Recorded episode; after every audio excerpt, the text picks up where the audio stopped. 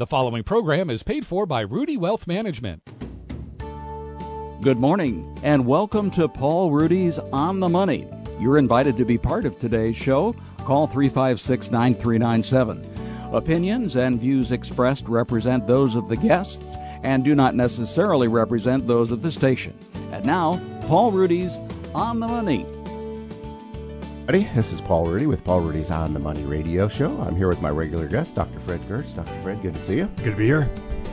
And uh, certified financial planner professional Ryan Repko. Ryan, good morning. Good morning.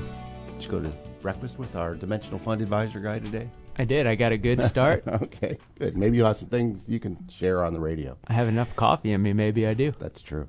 Call in with your questions to 217 356 9397 or text us on the Castle Heating and Cooling text line at 351 5357. You can also email your questions to talk at wdws.com. It's important to recognize that past performance is not an indication of future results. You should not make any investment decisions without first consulting your own financial advisor and conducting your own research and due diligence. Good morning, guys. Good morning. It's an eventful couple of weeks. I did uh, happen to meet the football coach last night at a little event, um, and uh, Josh Whitman was there as well. And I'm ready to declare that I think we got the right football coach. Right. Now, I admittedly, I don't, can't remember when our basketball coach Brad Underwood came. That was four, or five years ago, and. I'm so bad at basketball. My brothers used to make fun of me and say, "You do see the basket, right?" so that's how much I know about basketball. But after I heard him speak, I told my friends, I go, I think we got the right guy. I think he's going to do it. And I think most people would say that he's been a big success. I kind of walked away with the same feeling last night about Yeah. Coach Bret. Um, It, it took uh, just a couple like- years yeah. for the basketball to rebound. It may take more than uh, one season to do this. So I think football's just naturally harder and, Yeah. and takes more time. But I'm even to the point. I think if if Coach Bielema can't do it, I'm not sure. You know, other than maybe you can get Saban to come because he just recruits just by his name. You know. Yeah. But I thought that was fascinating, and certainly it was it was welcome to kind of hear him get his philosophies, et cetera. Which has nothing to do with the show. I recognize, fellas, but. But it's something to be excited about for the fall. That's for sure. It is, and then you get a day like today where it's in the 70s or low 70s. It feels like a fall football Saturday to me, and it just made made me think of that. Um, well, I think today we're going to try to cover a few topics that are on people's minds. Uh, inflation's one of them, so we'll do a little bit of a dive there. I think Bitcoin, kind of how it works. There's just so much press about it. Um, I haven't talked much about it. We haven't on this radio show.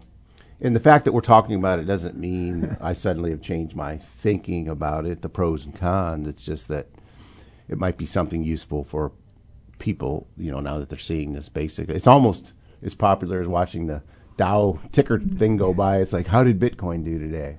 Right. um, quite a volatile beast. And then uh, and then we'll probably think of some other things to talk about. Maybe we'll even bring in meme stocks into that since there really is a lot of fanfare about meme stocks, which are basically stocks that you know get mentioned on social media, widely Right. promoted on overlapping Yeah. lines. You've already said that uh, financial institutions will sell anything, and I, I just read a couple of days ago that there are now some uh, exchange traded funds that uh, specialize in these uh, weird stocks Yeah, that are stocks. are supported by no underlying. We always say that the uh, the value of a stock should approach its uh, discounted future earnings. And, Yeah. and in that case, these stocks are worth should be worth practically nothing, but they're uh, obviously uh, supported by all kinds of weird happenings. But the point is that the uh, financial community wants to capitalize on this and start selling them to people.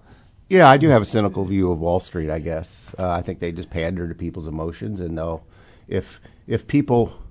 I just look at Wall Street as kind of like the Jack Kevorkian of finance. It's kind of like, well, if you really want to kill yourself, we'll help you do it. um, and that, that might be too cynical, but after 38 years, that's kind of my takeaway. I just don't. I don't trust the financial media. I'm, I'm not like Donald Trump. I don't think it's the fake media, but you know, just what they're saying is not fake, but so often it's wrong uh, and backwards, and, and it's sensationalized. Usually at big turning points when people want to are going to make the biggest mistakes at the biggest time. But Yeah, the uh, the assumption with the, the meme stocks is that uh, these really smart people will know when the uh, bubble's going to burst and they'll get out just before that. And there's no particular reason to believe they have that kind of uh, ability. Yep, certainly. And I think when when we always talk about like um, the financial media, and they have one goal, and that goal is to keep eyes on the TV or, Sure. or eyes on their paper or magazine. So they have different goals than an investor does. So anytime you have that you know mismatch or misalignment, you're going to have issues because if you think, well, if I if I believe you know whoever I'm listening to on the radio or on the TV that this is the absolute worst time in the world and you got to get out now, it's like I'd be crazy not to to potentially flee to freedom. Um, and you kind of get that fight or flight, and you have to decide who do you choose to believe in in those kinds of moments of turmoil. Yeah, and which makes it tough for investors, I think. Uh, you know, when there's a market's in turmoil on Right. CNBC, usually marks pretty close to a bottom by the time they. I always wait for a markets Yeah. in turmoil show. But you're talking about the financial incentive. Uh, Gene Fama, who's one of your Right. uh, background kind of uh, gurus, I think uh, someone asked a question: How come uh, at the University of Chicago, when you teach uh, passive investment and so on, and the, the difficulties with active investment, how come all your uh, MBAs go out and become active managers? And obviously, said they, that's where the money is. It is where the money is. I mean, imagine uh, if on your financial show on TV, the 24-hour news, if you know they run that ticker tape, you know, in every 30 or 60 seconds that shows the main indices, you know, the S&P 500, et cetera, the Dow.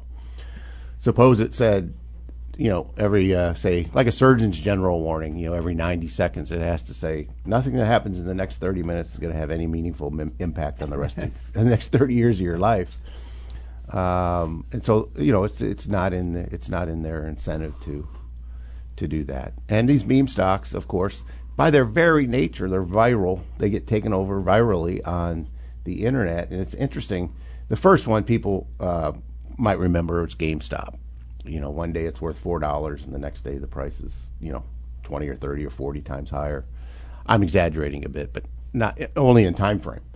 Uh, recently, it's been AMC, the movie chain, and you know, one day they're worth a billion dollar market cap, and a few weeks later, twenty five billion. I mean, one of those two numbers is wrong, uh, but it's probably closer to the billion than the twenty five. So, is it just guys? Is that just a we're going to just get on this trend of momentum, and hopefully that you know tomorrow there'll be someone who'll pay more money for it than than I'm paid today. Yeah, it appears to be uh, a, a kind of uh, quasi bubble, except that there's no reason to not like the most bubbles. People believe that uh, the the price of ostriches or tulip bulbs or whatever is going to keep going up forever. I don't think anyone believes that uh, people are going to flock back to movies and keep going more and more and more. So it's supported by this kind of uh, underground of people uh, reinforcing each other. And again, I think most uh, cynical people would say that that can't continue forever. It's going to come to an end. And usually those types of things come to ugly ends, uh, and and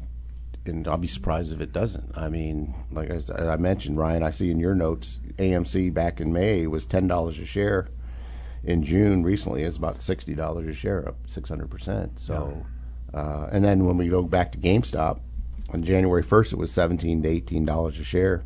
By the end of Janu- January, it was three hundred, almost three hundred fifty dollars a share. So that's what going viral happens, but it detaches from what's what's really the expected return on the stock, and, and a re- nobody knows the right price. Right. But probably, if you got hundred really smart people in the room that do this for a living, it's not going to be that different. You know, it's, the dispersion's not going to be that wide. But it's a new phenomenon because the uh, the uh, smart money managers and hedge funds and so on saw this and say this can't continue, and they bet against it, and they they lost because they couldn't hold out long enough to. do you think uh, maybe they overplayed their hands, the big boys, and they and they were Sure, just- I mean, they- I drove it down to like uh, GameStop, you know, to almost nothing, and yet they kept short that stock. You Yeah. would think, hey, you, you know, we, we rode this down from Yeah. fifty to five bucks a share, right? And when you're short, that's a good thing. Yeah. it seems like they might. But I think they thought that the uh, Would go the, away. the uh, weirdness on the uh, on the web would uh, eventually uh,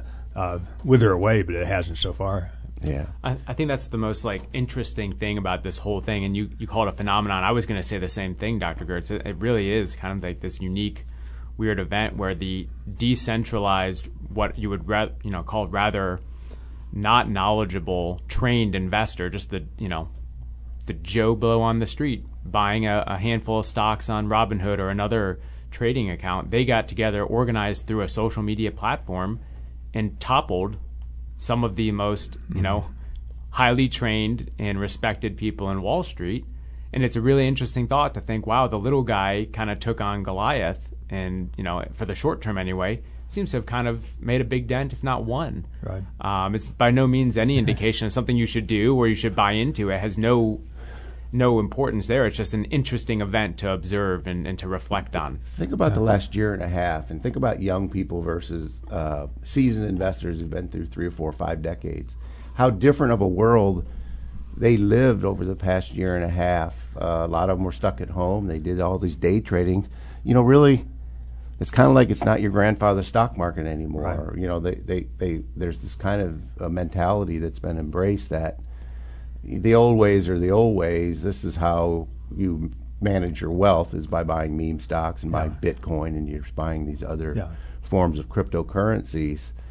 Uh, I think you know our our thoughts of stocks have an expected return of probably somewhere around ten percent a year uh, would seem like a money market fund to them. Yeah. and, and, and I, I think it's just it, I just think it's going to be different for for these. Well, there's going to be some valuable lessons, expensive lessons are, are learned in the next few years. If you go back guess. 10, 20 years, I don't think there are many uh, people who made it in day trading back in the 90s or the early 2000s. I mean, that's a it, it works when it works, and then when it stops working, it's really disastrous. So I don't think this is going to be a new. Suddenly, people are going to be uh, investing in this as a but- but- bread and butter kind of uh, outlet. So again, I think But if you, but if you hit one or two of these things just Yeah. right, Yeah. as a young person, that's going to define your view of what investing is. Right. And like you said, when the momentum's momentum's there and it's Yeah. going viral now, uh, it makes day trading and that type of thing Yeah. quite easy. All you have to do is just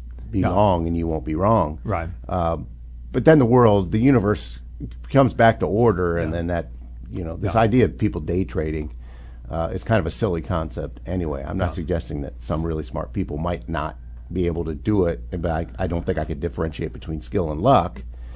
Uh, but I, I think it's, it's, it's I think it's just going to be it's you know w- what a strange environment for young people that hit one or two or three of these things. Right. They got a million or two million dollars. Their mom and dad have been working their whole lives. They don't have near that amount, and they've been steadily accumulating Right. boring 401k plans and stock mutual funds. Right. Think- But it also challenges our uh, belief. If, Sure. if someone asked me what's the value of a company, I'd say the market price is a is the best estimate of the value of the company. But I'm saying that for uh, AMC or GameStop, that, that's probably not right. So it, it goes against the the idea that the market uh, uh, incorporates all the information and gives you the best uh, best estimate of the value. And when you have these thinly traded stocks or thinly traded assets, and when I say thinly traded, I mean they're just not all that liquid. There's not that much on a typical day. There's very little activity in the stock because people aren't interested in Yeah. these low price stocks until they start moving. Uh, that's you know this viral effect. It's real easy to move the price of stock in these thinly traded Yeah. stocks. That's why they can go up so see, much. I don't know the answer, but it'd be interesting if uh, one of these becomes big enough to be incorporated in the various ind- indices, and whether that, they, they bring it in at uh, at the inflated value. And so what you're talking about is like in the S and P 500 index or the Russell 2000 index. It's probably going to be in the Yeah. and Russell 2000 index is is small companies. It basically if you ranked all the stocks on the New York Stock Exchange from the largest stock to the smallest, and that's based on market capitalization. How how many shares are there outstanding versus the current price? And you ranked them all, and you took the top 3,000. So Yeah. and you eliminate the first thousand, the next, the second, and the third thousand would be the Russell 2000 stocks, and they tend to be smaller companies. That's that's where you would think it would happen if it Yeah, was some uh, companies come and go, and Right. they, they don't do it every day. They do it a couple times a year. Uh, the Russell 2000, for example, would do what they call reconstitute reconstitute the index. They'll say, well, these four or five stocks don't belong any longer, and here's the four or five or six stocks that are going to replace them. It, it'd be interesting to see if one of these meme stocks, like AMC, could suddenly be in the Russell, and maybe it is for all I know. But you know, ABC stock suddenly now that's jumped so much in, in this viral price that it could be included. You would hope that these boards on these mutual funds or these index funds would say, "Eh, I don't think we're going to add that." Yeah. But it's it's a it's an interesting phenomena to say the least, and and I I, I think the lessons are going to be tough. Or, Also- or are we just old? Or I'll just speak for No, I myself. mean, or I am I just an old crony that's saying, "Oh, maybe I just don't get it," but I do get math. No, I think the uh, I guess I'm looking for the future, and obviously, uh, who knows? But I think they're going to learn a another lesson. Not that, that, that this is the way to riches; it's the way to uh, mess yourself up over a period of time. And, I I mean, there'll be a few people. If you have a thousand uh, day traders, uh, probably a few of those will quit ex- exactly the right time, Right. and they'll become the experts. But the 98% who don't quit at the right time are going to be busted at some point. Yeah, it's just the way when you just if you just step back and understand how markets work. Stocks have an expected return, right? The- you- if you buy a, a, into a stock or a stock index, what you're basically owning is a certain percentage share of all their future profits, earnings, dividend streams, etc. So you can work that backwards and say, okay, stocks generically have an expected return, and it's has a higher expected return than bonds generically because bonds pay a lower, they're safer, so they pay lower rates to their investors, and therefore, in that universe, stocks have higher expected returns than bonds, and bonds have higher expected returns than cash. That's just the way the universe works. Um, but again, if you if you're if you formed your investing psyche during the last year and a half, it may it may interfere with long term success, Yeah, but or if you- you'll get so you- filthy rich that But if you try to impute the uh, expected return from uh, to AMC based on their current stock price, it would be uh, it- uh, it's you know it's a disaster Yeah. coming. Yeah, somebody had done a little bit of math on it, and it could have just been like, you know, very generic. But it said like basically for the for the math to work out at the price that AMC is currently currently trading at, they all AMC theaters across the entire world only have to be full from the moment they open to the moment they close, with an average ticket price of like thirty dollars plus, and having concessions in the similar neighborhood of like twenty dollars per person that comes. And so it seems reasonable. And they were saying that tongue tongue in cheek, of course, like Yeah. There, there's no way that the actual valuation is supported by anything other than this phenomenon Yeah. that people are propping up the price and trying to topple the Wall Street. But it, it challenges us though because now we're saying uh, most stocks we, we believe Right. the, the market, but a few stocks we don't believe the market, and we have to distinguish between those. Sure, uh, but that's I think it's reasonably done, don't Yeah, you think? sure. When when a stock goes up based on viral momentum. Um, yes, I think in a pure sense you'd say, well, that's the Yeah. overlapping minds are, are suggesting that, but in some cases it takes so few overlapping Yeah. minds to drive a thinly traded stock price up that Right. you know. I'm, I bet Warren Buffett looks at these things and just Sure. sees them as a huge mistake Yeah. and doesn't understand them. Well, then let's talk about Bitcoin. Uh, and again, my my I, thoughts of bringing up Bitcoin is not to promote it one way or another, not to pour cold water on it. Just, I think everybody's feeling this uh, almost like fear of missing out is, is my sense of it. And so I thought we'd talk about well, what is it to begin with? Um, so anybody can you know, give their spin on it. I have my spin. It's, I think it's more about blockchain, uh, techno, you know, technology and transactions, and basically, it's just, you know, to me, it's the ability to have these overlapping ledgers all across the world that are transparent, they're decentralized, they're not controlled by any one person, and it's a way basically to verify that we don't have bad actors. And so, if we do a transaction, it can be verified and secure in its simplest sense. So the blockchain to me is exciting. Yeah. And I think it's really important to differentiate Bitcoin from blockchain because I think it easily gets commingled as Bitcoin is blockchain, blockchain is Bitcoin. It's the way I think about it, um, and I don't ever hold myself out to be an expert by any means, um, but blockchain is the technology, it's the infrastructure. And then Bitcoin is the, the transaction that works on the infrastructure. So Bitcoin's one form of payment medium. There's other payment mediums, just like we have U.S. denominated dollars. Correct. There's the euro. There's you know the bolivar. There's any uh, different um, form of payment based on different country. So there's different competing uh, coins out there, and the technology is what fascinates me more so than the particular coin, the Bitcoin. Um, so maybe we start kind of like untangling that web. Um, talk about blockchain and how did blockchain originate and what is it, and then we can talk about Bitcoin on top of it. Yeah, the way I understand it, and again, I'm, I'm trying to give it a broad brush, and people could certainly disagree with my theories of how it all works. But I think fundamentally, I have a pretty good grasp for it. Again, it's just a it's a ledger system started by a guy I think started around 2008 or 2009. Essentially, a software that thousands of computers have, and it's about create. You know, what we're trying to do is put a block of these secure transactions together and then allowing them to all clear. Well, in order to do that, let's uh, the best, best way I can do it is to give an example. Suppose Ryan has 10 bitcoins and he wants to give his 10 bitcoins to me. Okay? So he gets on the, the message system and says, Hey, I have 10 bitcoins and I want to give these to Paul. Now, it doesn't automatically happen right at that point. It kind of goes into a waiting room, if you will. And then that's where these data miners come in. And the data miners come in, it, they, they want to do, and again, there's thousands of them competing to solve this extensive mathematical puzzle that over time gets harder and harder. Uh, you know, it gets harder and harder over time. So the incentive for me to try to put together these blocks of transactions is to solve that computational mathematical uh, problem, which is very difficult. And there's a race to do this, and whoever solves it first gets to put that block of transactions together, and then the transactions clear. And essentially, their compensation for that is 6.25 bitcoins. So to me, the blockchain is a technology, but it needs, in order to ultimately create the 21 million bitcoins that they're going to ultimately produce. It's all about solving this mathematical equation.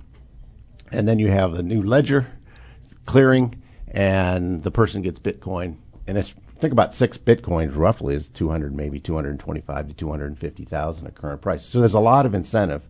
And over time, like in t- 2024, it, the equations are going to get harder and you'll only get 3.125. So right. there's, there's, a defined amount that's going to be done. That's the way it, you, you uh, control the amount, obviously. Correct. But the, the, question is, what if there's some breakthrough in computer technology and you can suddenly do it uh, twice as fast? I mean, there are all kinds of. So uh, that's one of the things that I'll get to. Um, but once, so you wonder, like, well, how do they know that Paul uh, Ryan has 10 bitcoins. Everybody's looking at the same transparent ledger so they can verify quickly that you do have those 10 bitcoins that are available to give to Paul.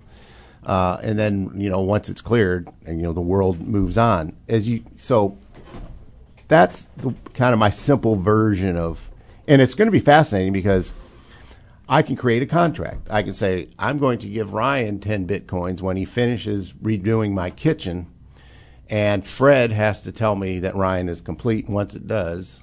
So I can create these contractual. Or I could say, I'm going to give each of my children 20 bitcoins when they turn 30 each, and which is kind of like a trust. So that's this is where I think it's going to be fascinating. I liking, and everybody's got their theories on where this is going tomorrow.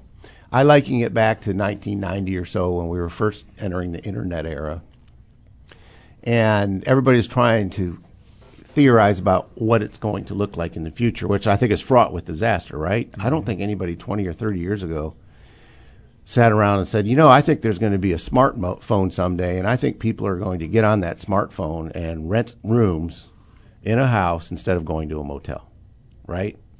So I've always said these technologies always bring more, you know, good things than people could even imagine but most people will not profit from them. That's right. that's kind of been the experience of life. So to me, that's what's exciting about it. So what's what are the downsides? Well, it's very volatile. I mean, some people, guys, are suggesting that this is just another form of currency, and it is, and that somehow it's going to maybe replace the dollar or be mm. used in a sense just like the dollar. But when it's you know, it's not unusual. You know, the volatility for it to be up 100% or down 50% is not unusual at all. I think that takes it out of the using it for a currency. Yeah, currency. Uh, going back to uh, principles of economics, uh, uh, currency is supposed to be a, a, medium of exchange where you can buy and sell things using it. It's also a store of value, mm-hmm. and finally a, a, unit of account to measure things. Well, it's it's not a very good unit of account if it very you know if it doubles or or, or halves in just a couple days. And again uh, it's, a, it's a good store of value if it's going up, but it's not a very certain store of value. And originally, it was supposed to be uh, an exchange where you go any place in the world and rent a hotel and play with the Bitcoin. But now the major usage seems to be uh, paying ransoms, uh, evading taxes, things of that sort. So the uses of it have, have been become sort of specialized in these kind of uh, dubious activities. So again, I, there's not much good to say about it except if you got in early and got lucky, it's a, a good deal. But that's not probably the future. Isn't it just another? I mean, it does not have an expected return. Just like a dollar bill does not have an, in your wallet does not have an expected return. That is, it, there there's no reason to think you have a future claim on more dollars in the future from this dollar in my wallet. It's, I think Bitcoin would be the same way. Well, yeah, except that uh, people don't expect the value of the dollar to go up incrementally, but they they do, the, the expected return on Bitcoin is the appreciation, and again, that's obviously uh, completely just- speculative. And that's just supply and demand. That's not. Right. There is no Right, expected right. return. It doesn't produce income. It doesn't produce anything. It's much like gold. Yeah. Uh, there, there is no expected return on gold. Uh, but you could become fabulously wealthy if you hit it and gamble Yeah. just right, and you could, you know, you could be at Yeah. your family's peril if you do it wrong. Yeah, there's another example from uh, history. People arguing for paper currency say it's, it's uh, stupid to send people down in mines to uh, get gold and risk their lives and spend huge amounts of money. Uh, and all it does is become currency. You might as well just have a paper dollar that's fixed and uh, keep it under control and avoid that work. Well, the same thing is turning out to be true for, for Bitcoin. You're spending huge amounts of resources to, to mine it, but there's nothing being created by that mining except the scarcity. It, and but you know the the exciting part again, getting back to that is you know if I in April of nine of uh, 2019, someone moved 162,000 Bitcoin. It's like a billion one. Yeah. Basically, almost instantly, and it cost somewhere like 68 cents. Yeah. to do that transaction. Contrast that if I want to do an international wire, it may take one to two days, and it may cost one to eight percent to do that if the bank's open. And so you can see why the blockchain part of this is exciting. But like I said, downside is there is no expected return to Bitcoin. Uh, it's not really that good for carrying around and buying cars and stuff because you might have enough to buy it at 10 o'clock in the morning and then by 3 o'clock in the afternoon, all of a sudden it's not worth as much and you can't buy the car. And as you said, you hit something I, I think very few people have thought of. As these technologies get better, like one of the claims to fame for Bitcoin is we're only going to make 20, produce 21 million of them and that's it there could be an awful lot of other currencies that are just as good or similar that makes it almost as if there really isn't this limit on these currencies. So I'm not here to try to. And then one thing, Ryan, I thought of uh, the other day is I suppose after enough time goes by, there may be enough peer reviewed studies that say it might be a good diversifier in a portfolio. Now, if I was thinking about adding it to a portfolio, I'd say, okay, what is the percentage of all the Bitcoin added up compared to all the other asset classes like stocks versus bonds versus cash? And it would be a very, very tiny part of a market weighted portfolio. But from an investment theory, I got to thinking about this that it might, I could see it being useful to the extent that it does behave differently than a lot of other asset classes. It is very volatile, but that can work in your favor if it's volatile at different times. So much like uh, you know a fair coin flip, if I add that to my portfolio, I get a dollar this year if it's pot, if it's a heads, and I get a I lose a dollar if it's tails at the end of the year. There is no expected return to that, but we know that by adding that into a portfolio, there is a slight amount of diversification benefit just because it behaves so much differently. I think if that if it goes to mainstream, you know, portfolio theory building, it's going to come from a diversification benefit standpoint, not a, it's, so if somebody said, Paul, how do you decide whether if you have just a U.S. market portfolio, how do you decide to add another asset class? And I say, well, it has to have one of two conditions. It has to have an expected return that is sufficiently higher than my current portfolio, and so just by adding it, it increases the return. Or, and if it's both, it's wonderful. Or it behaves so differently than what I currently own, it gives me some diversification benefits. Some things will do both. And the only one that that one would work for is that it may behave differently from a Right. portfolio. And I think right now the problem is we're all hitting on is we don't have enough time and data to make these kinds of conclusions yet. Right now it's in the phase of its life where it's really just purely speculative. People are getting in on the excitement of the new technology, the maybe the prospects for many of striking gold and getting rich and then selling at a time, presumably in the future, where it's worth a lot more than it is today. And so, anytime you have these kinds of new um, things, then you, you see a lot of like what we call dumb money rush in, just someone trying to get to that, you know, that strike it rich, win the lotto kind of event. Um, once we have more data, we can actually see how it does over time, and a lot of the speculation buying kind of slows down, and we see a little bit more of just kind of a stabilization. That's when the data becomes a little bit more useful. Right now, it's just way too noisy to make any inferences on, like as an asset class itself. Yeah. Also, the uh, the value of it, uh, the purported value, may be undermined. Uh, there's like a cat and mouse game. Uh, someone comes up with some way of doing things that, that works to their advantage. Someone else figures out a way to stop that. Well, I think now people are, are trying to figure out ways, governments and so on, to, to deal with the uh, secrecy of Bitcoin or, mm-hmm. or Bitcoin like kind of activities. And just recently, uh, I don't know how they did it, but they recovered a certain amount of, of ransom payments. Uh, that the Colonial Pipeline? Yeah. So, you know, the Justice Department last year this is according to the Wall Street Journal article, it, and, the, and, the, title uh, was "Untraceable Bitcoin is a myth, is a myth." How could the FBI recover 2.3 million of the pipe? Because I, I was making my head explode trying to figure out how they do yeah. that. Again, I, I, admit it. I'm a novice in this. Yeah. I don't understand. You know, it doesn't appeal to me enough to research it. Other than I think if a client asks about it, I don't yeah. think you, I could just backhand it and say, "Oh, it's a silly idea." I, I just don't think that's fair. So I had to educate myself as much as I could. But according to this article, it said, how did they recover the 2.3 million? It said, uh, it is uh, isn't Bitcoin the cryptocurrency in which payment was made supposed to be untraceable? It says actually no, Bitcoin is anonymous, but it's far from private. An important but often overlooked distinction. Department recovered more than what the U.S. The Justice Department recovered more than a billion dollars in Bitcoin in various investigations during the 2020 trade. Uh, so I think I think that uh, I thought that was interesting. People might want to go look at that article to educate themselves. Basically, it says when criminals need to spend their Bitcoin or convert it to conventional currency, the final transaction de-anonymizes the participant and usually triggers the jurisdiction of one or more government agencies. Once, uh, once criminals transfer their coins into an exchange wallet, investigators have what they need to freeze, ultimately claim those assets. So, again, I think it looks like there's a big distinction that even I was confused about. Uh, it, it's it's it's anonymous, but it's far from right. private. I think that's but distinction. Ask who, who, who would benefit from uh, Bitcoin, and obviously. Uh, if you go back to uh, Breaking Bad, their, their problem was not they, they were not making money; they didn't know what to do with the money once they had it. So they were going around with barrels of uh, twenty dollar bills. So if you could do that, it'd be really great. But that's working to the advantage of the uh, the underground. Uh, yeah, yeah, for sure.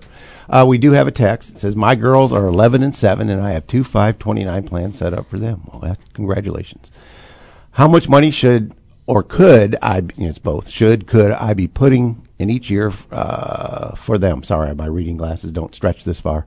Obviously, I'm hoping they go to college, but there's no guarantees.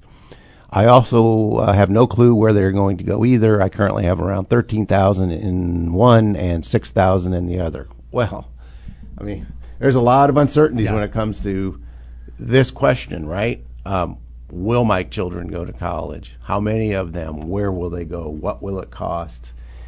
And those are uncertain enough. And then you have to try to figure out how do I fund this great unknown. But where do you start, Ryan, on that?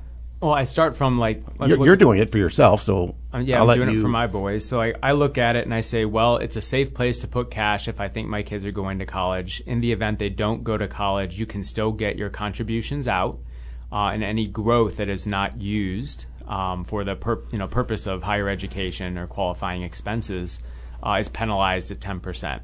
So it's not like you've put money away and now it's untouchable if, in this case, the girls, this uh, texter's question, don't go to college. It can also be used for trade schools, which some people don't know. Um, so it's not just like a traditional college or four year institution. Um, and I wouldn't be surprised if this potentially even opens up further in the future, too, to allow broader use of these funds. Mm. Um, but again, that's opinion. Uh, for the time being, how much do you put away? Well, you know that that's like the big question for everybody. I look at it and I say, well, it's a, a factor of where are the kids potentially going to go? Do I want to try to fund a in-state public? Do I want to try to fund an in-state private, an out-of-state public, out-of-state private, etc.? So you start thinking, well, what's reasonable? Well, if I try to kind of hit the board in the middle, and I think, well, I want to maybe fund thirty thousand dollars a year, which might cover in today's dollars. In today's dollars, maybe I want to try to fund thirty thousand dollars a year for four years for each of my two boys. Um, you know, what do I need to put away? Well, the question is, well, what do I think the inflation of tuition is going to be? And, and that ranges widely too, which is another terrible variable. It, it may be it may be a deflationary. It could be right. Is that strange, Fred, to even think that college education could be lower ten or fifteen years from now? No, people today? are obviously uh, talking about free colleges and free Mm-hmm. free community colleges, but also uh, there's going to start being more pressure on. You know, uh, there's a, a stories now about the uh, regional state universities having difficulty.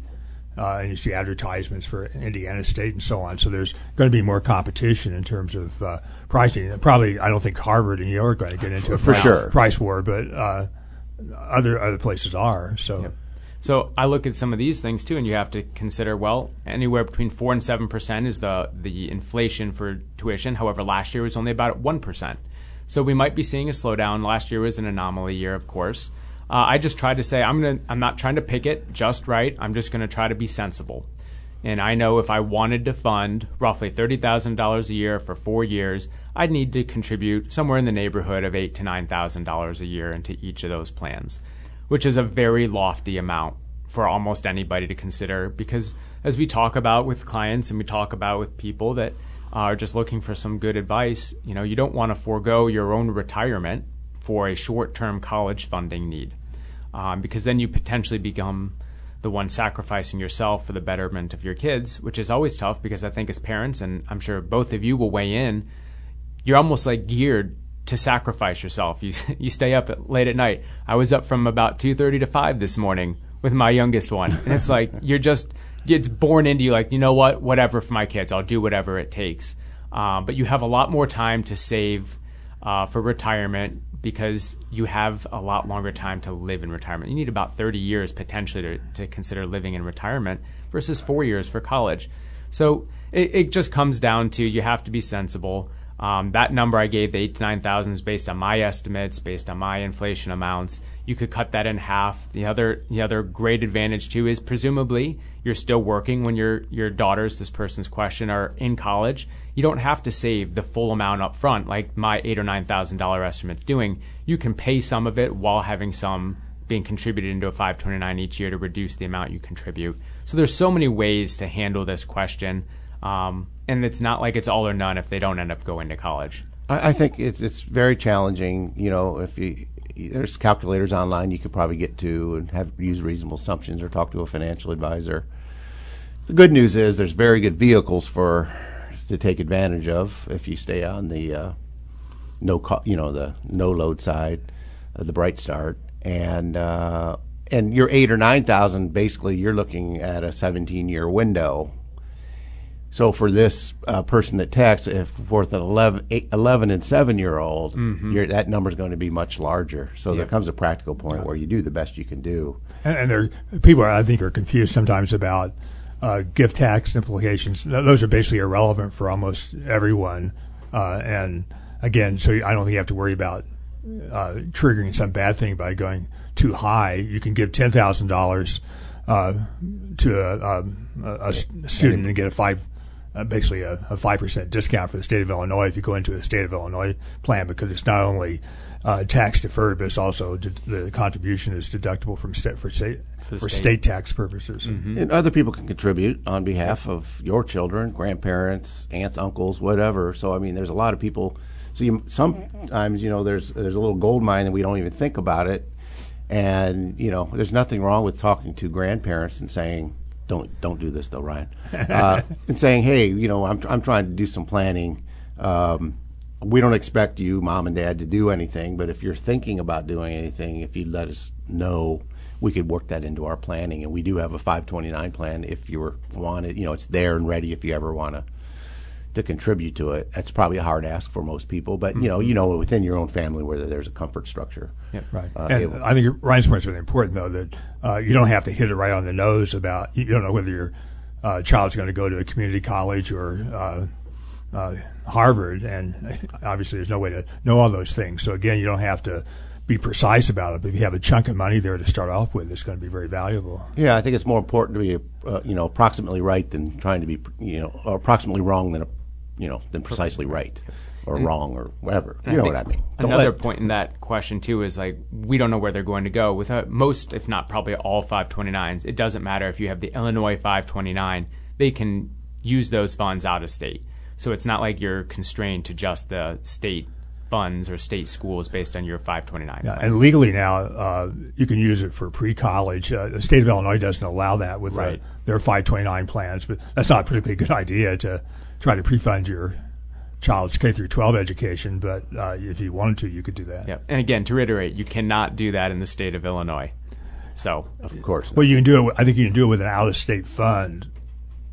If if you if you have a, an out of state, yeah, if you had non-Illinois- Iowa's 529 Yep. plan, then you probably could. but you can't do it with an Illinois-sponsored. Right. Right. And I just want to make sure all of our all our listeners know don't go rushing to use your Illinois 529 plan for private schooling because it's not acceptable. but it's it's a wonderful ve- uh, vehicle. But you know, I think it puts pressure on parents uh, trying to balance so many things. Uh, I think you hit it right. Take care of retirement first. Do your best, and let's face it. You know, not every child should go to college.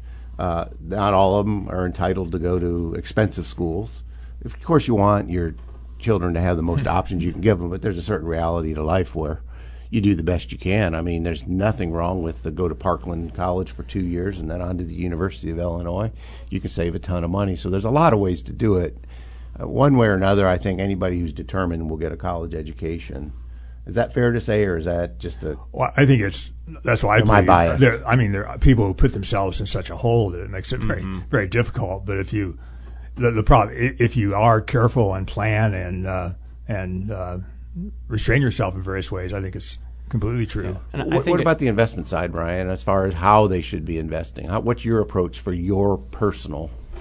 just Uh, what, which one are you following? for me, I'm I'm in the Illinois 529 plan. I'm using the um, essentially their target date funds. They're looking at the age of my children and saying based on their age at five and two, they're going to be needing school at 18 for both of those. So it's it's mostly stocks at the young age, like a high degree, 80, 90 percent of stocks when they're young. And then it gradually shifts to owning less and less stocks the closer it gets to that age 18 need time frame for spending. Um, so it gets it gets automatically adjusted by the 529 plan. I don't have to go in and tinker. I don't have an issue of forgetting. Um, so I recommend the terminology. The aggressive fund is, I think, such a you know a bad choice because they're just trying to differentiate it and Yeah, tell I don't like the wording either. I mean, it, it at first kept me from, from wanting to use that because I thought, well, of course, I want to be aggressive with my children's college goal. Uh, but I looked at the numbers behind it. The difference is if if one uh, fund, the moderate fund versus the aggressive fund, is about a 10% difference in stock holding. So if one, the aggressive is 80% stock at that age, the one step below it, the moderate, I think, is 70. Do you use the index version, index fund Yes. version, that which is the low cost version? extreme low cost. I think it's mostly Vanguard funds. Yes. Um, so I mean, Vanguard is like the low cost leader, and really all all I'm trying to do here is just keep the one thing that I can control, cost, in check. And so if I can keep my costs low, that means every cent not spent on cost stays invested and reinvests uh, with no tax provided. Of course, I use it for college need. So it's a great vehicle. Um, I congratulate the listener for for you know putting the money towards and, and saving for the daughter's future. Anything you do is going to help. Uh, my view of the world, and I've said it here a number of times, I, I think the cost of going to college for for the children here, 11 and 7 year old, are going to be lower in the future than it is today. That's, but don't base anything on that. That's just Paul's theory, but it makes sense when you have more and more online presence of major universities uh, at a much lower cost. I don't think people are going to care whether you went to a physical four year college or if you have the degree, or maybe they won't. I don't think as many people are going to care whether you have a college degree or not, frankly. Yeah. Yeah, so it's a strange world. You wouldn't have thought about this 20 or 30 years ago. But if you drive on I 57, there are a number of signs uh, say how great uh, UIUC is, uh, Urbana Champaign, and there are an equal number of signs saying how great the University of Illinois at Chicago is. so they're competing against the, the, the two parts of the same system are basically competing for students. Well, we don't have a lot of time. We have another seven or eight minutes, but let's, we'll maybe touch on inflation. It's making a lot of headline work. Uh, I have noticed, though, guys, in the last week or so, there was a lot of focus on lumber prices tripling. Now they've really come down. A lot of prices of commodities have really come down. And when it comes to commodities, I always say the cure for high prices is high prices. Yeah. In other words, you know, supply is you know directly related to price, and demand is inversely related to price. Um, I'm not overly concerned about this. And I mean, I know we have year over year inflation that's close to five percent, if not right at five percent, but it's coming off of a year. We talked a little bit about this. You know, it, it matters where you're measuring it from. But clearly, we're having a little higher bout of inflation that the Federal Reserve wanted to engineer. I think the only sticky part of inflation that I, you know, because when they talk about this transitory thing, is if yes, the Fed is basically saying, look, we've been trying to get inflation above two percent. Maybe we're gonna, maybe we're going to make it. It looks like we are, but they're saying, but it's not going to hang around long. It strikes me though a big part of inflation is wages, and once wages go up, they don't go down. In other words, when we have a recession, companies typically don't say, "Hey, we need to lay off 20% of our payroll." They usually don't say, "Hey, everybody gets a 20% pay cut." They'll usually let right. a number of people go just because it's it's. It's too demoralizing to lower everybody's. It's right. just the marketplace's way of saying that. But it seems that when price, and that just suggests to me that prices are sticky of, of wages, and that's the part that can basically set another high level uh, f- for inflation and cause a little bit of problems. I tend to think about, you know, clients are asking and people are wondering, should we be concerned and what should we be doing about it? I said, well, first of all, most of our clients, and I think my view is if you look at the real hedge for inflation, there's, I don't think there's ever been one that's been handcrafted by the hands of man better than mainstream equities, the ownership of the great companies of America and the world. But in the near term, bouts of inflation can obviously, we know Fred historically have caused sure. a problem for the stock market. I, between 1967 and 78, the stock market went from S&P 500 went from 96 to 96, but we had very high inflation. So it caused a problem temporarily, but for people that were able to ha- have the faith, patience, and discipline, the next, oh, 15 or 20 years, or the next 12 to 15 right. years, the stock market went up 15 fold. So I, I look at like the cures.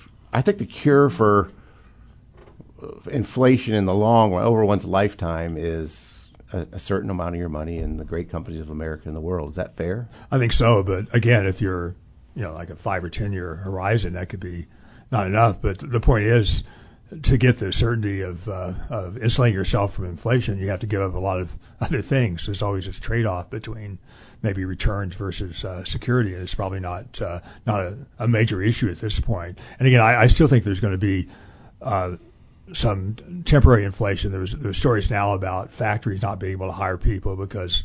Uh, other other places, fast food and so on, are paying more. The other thing, which is uh, maybe a little bit uh, uncertain right now is that uh, it seems that a lot of people are not going to come back into the workforce. That, a lot of people obviously were involuntarily uh, put in the uh, out, out, of the workforce by the COVID situation, but now uh, they're, they're being retarded coming back in by government programs. But in addition to that, some people may simply say, "I've been out for a year or two. I'm 63 years old. Why why bother? Why?" Yeah, and well, so I think that's so, clearly it, happening. It may make more more pressure on wages. But I think that's only temporary as long as the, the government doesn't uh, validate it through the, the Fed. I think this always circles back to why it's good to have a financial advisor and a financial plan because, you know, I always think of the part of planning is not just your investment portfolio, but, you know, what you're going to need to do if you experience unexpected events. And you're going to do that. Now, it may be inflation, it may be deflation. I think any plan has to be considerate of that we are going to have unexpected events. I mean, we always talk about the expected return of investments, but what we end up getting is the unexpected return. And, you know, when I stress test things through historical periods, and we've had deflation and inflation, I, I always come back to for most people heading into a two to three decade retirement, they're going. You need to really have a, an asset structure that protects against both potentials, of deflation and inflation. Right. Bonds can Short-term bonds can, uh, you know, uh, hedge you against inflation because they're repricing all the time with interest rates. Longer-term bonds can hedge you against deflation. Stocks are a good long-term hedge for historically for deflation uh, for inflation. I don't know about deflation. Uh, right. Usually pretty bad. I think when I think of deflation, Fred, I think of 1929 through 32 yeah. when the broad but, U.S. stock market fell yeah. 85. But those were not. Those were one didn't cause the other. They were sort of uh, they coexisted with it. Yes. But, but, again, like we always say though that. Uh, uh, certainty comes with a very high price. Yeah. So there's mm-hmm. always going to be some residual risk, and uh, that risk could be inflation, it could be uh, stock market crashing, whatever. So uh, I think people have to assume that uh, their plan is has to be flexible enough to deal with some of these things, but it's not going to give you a perfect, smooth kind of uh, path in the future. No, I think a good plan is really a structure that allows you to know where to make changes in your spending yeah. or savings uh, right. over time, and I think all plans uh, need to do that. It, it, seems to me, I always I equate what's going on in this weird economy as more of a short squeeze.